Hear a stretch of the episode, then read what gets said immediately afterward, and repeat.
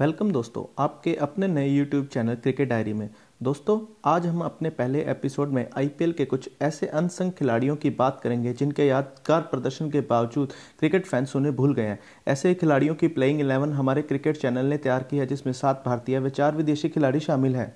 आइए देखते हैं प्लेइंग इलेवन हमारी इस प्लेइंग 11 के ओपनर बल्लेबाज हैं वेस्ट इंडीज के धमाकेदार ओपनर बल्लेबाज डेवन स्मिथ डेवन स्मिथ अब तक अपने आईपीएल करियर में सीएसके मुंबई इंडियंस और गुजरात लॉयन जैसी टीमों से खेल चुके हैं। डेवन स्मिथ आईपीएल में जब लाइमलाइट में आए थे, जब मुंबई को सीएसके के खिलाफ आखिरी तीन गेंदों में चौदह रन चाहिए थे और स्मिथ ने बेन हिल्फिनास की तीन गेंदों पर चौदह रन बनाकर यह करिश्मा कर दिया था। टी स्मिथ का ओपनिंग में साथ देने के लिए हमने चुना है पॉल वलथाटी को किंग्स इलेवन पंजाब की ओर से डेब्यू करने का मौका पॉल वलथाटी को मिला।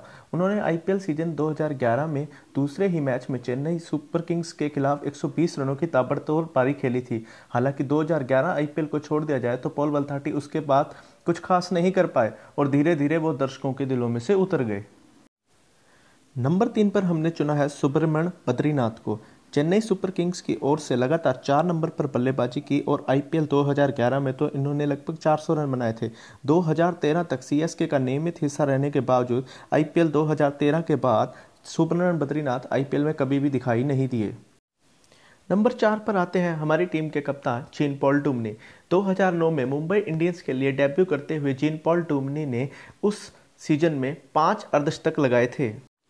चिनपॉल डुमनी ने दिल्ली डे डेवल्स की कैप्टनसी भी की थी। हालाँकि 2011 के आईपीएल को छोड़ दिया जाए तो जिन पॉल डुमनी ने 2009 से लेकर 2018 के आईपीएल में हमेशा ही अपनी एवरेज 30 से ऊपर रखी। हालाँकि फिर भी 2019 में जिन पॉल डुमनी को कोई खरीदार नहीं मिला। इसीलिए हमारी टीम की सबसे बेस्ट पिक थी जिन पॉल डुमनी। पाँचवें नंबर पर हमारे लिए बल्लेबाजी करने आते हैं सौरभ तिवारी।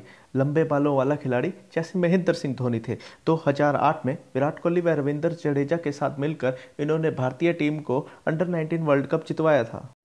आईपीएल 2011 में मुंबई इंडियंस के लिए खेलते हुए सौरभ तिवारी ने उस सीज़न में 419 रन बनाए। उसके बाद उन्होंने पुणे के लिए भी खेला और आरसीबी के लिए भी खेला, लेकिन ज़्यादा कुछ खास कर नहीं पाए। अब दर्शक उन्हें धीरे धीरे भूलते जा रहे हैं, इसलिए हमारी लिस्ट में सौरभ तिवारी नंबर पाँच पर है। नंबर छः पर आते हैं विकेट कीपर बल्लेबाज नमन ओझा। राजस्थान रॉयल्स के लिए खेलते हुए नमन ओझा ने कुछ अच्छी पारियाँ खेली उसके बाद सनराइजर हैदराबाद में चले गए। वहाँ पर उन्हें बल्लेबाजी का ज़्यादा मौका ना मिलने के कारण नमन ओझा आईपीएल के अगले सीज़न में कुछ खास नहीं कर पाए। इसलिए धीरे धीरे वो दर्शकों के दिलों में से उतरते गए। हालाँकि इंडिया ए की तरफ़ से खेलते उन्होंने काफ़ी अच्छा प्रदर्शन किया, लेकिन धोनी के होने के कारण उन्हें ज़्यादा मौके नहीं मिले। नंबर सात पर आते हैं allrounder Albie Morkel South Africa का ये ऑलराउंडर चेन्नई सुपर किंग्स के लिए उस दिन खास कर गया जब चेन्नई सुपर किंग्स को आखिरी दो ओवर में आरसीबी के खिलाफ दो ओवर में तरतालीस रन की ज़रूरत थी और एलबी मोर्कल ने विराट कोहली के एक ओवर में अट्ठाईस रन मार दिए थे।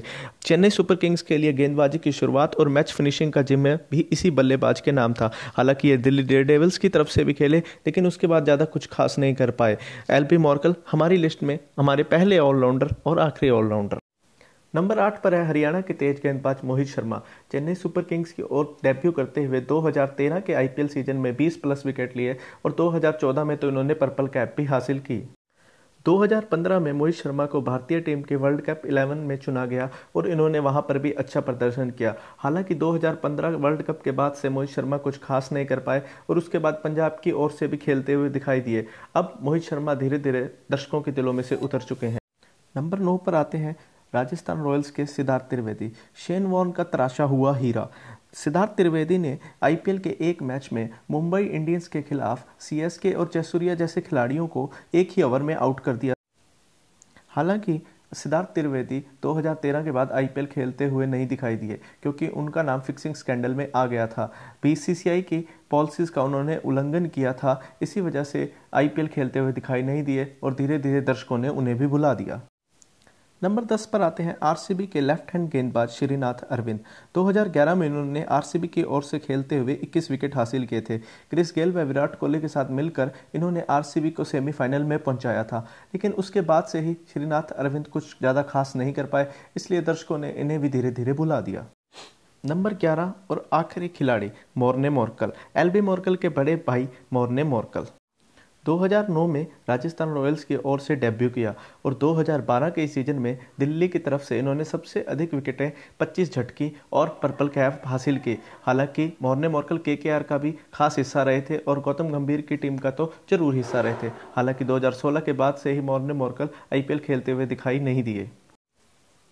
तो दोस्तों, कैसे लगी ये हमारे एपिसोड वन की वीडियो? कमेंट सेक्शन में ज़रूर बताना और सब्सक्राइब करना ना भूलें क्रिकेट डायरी।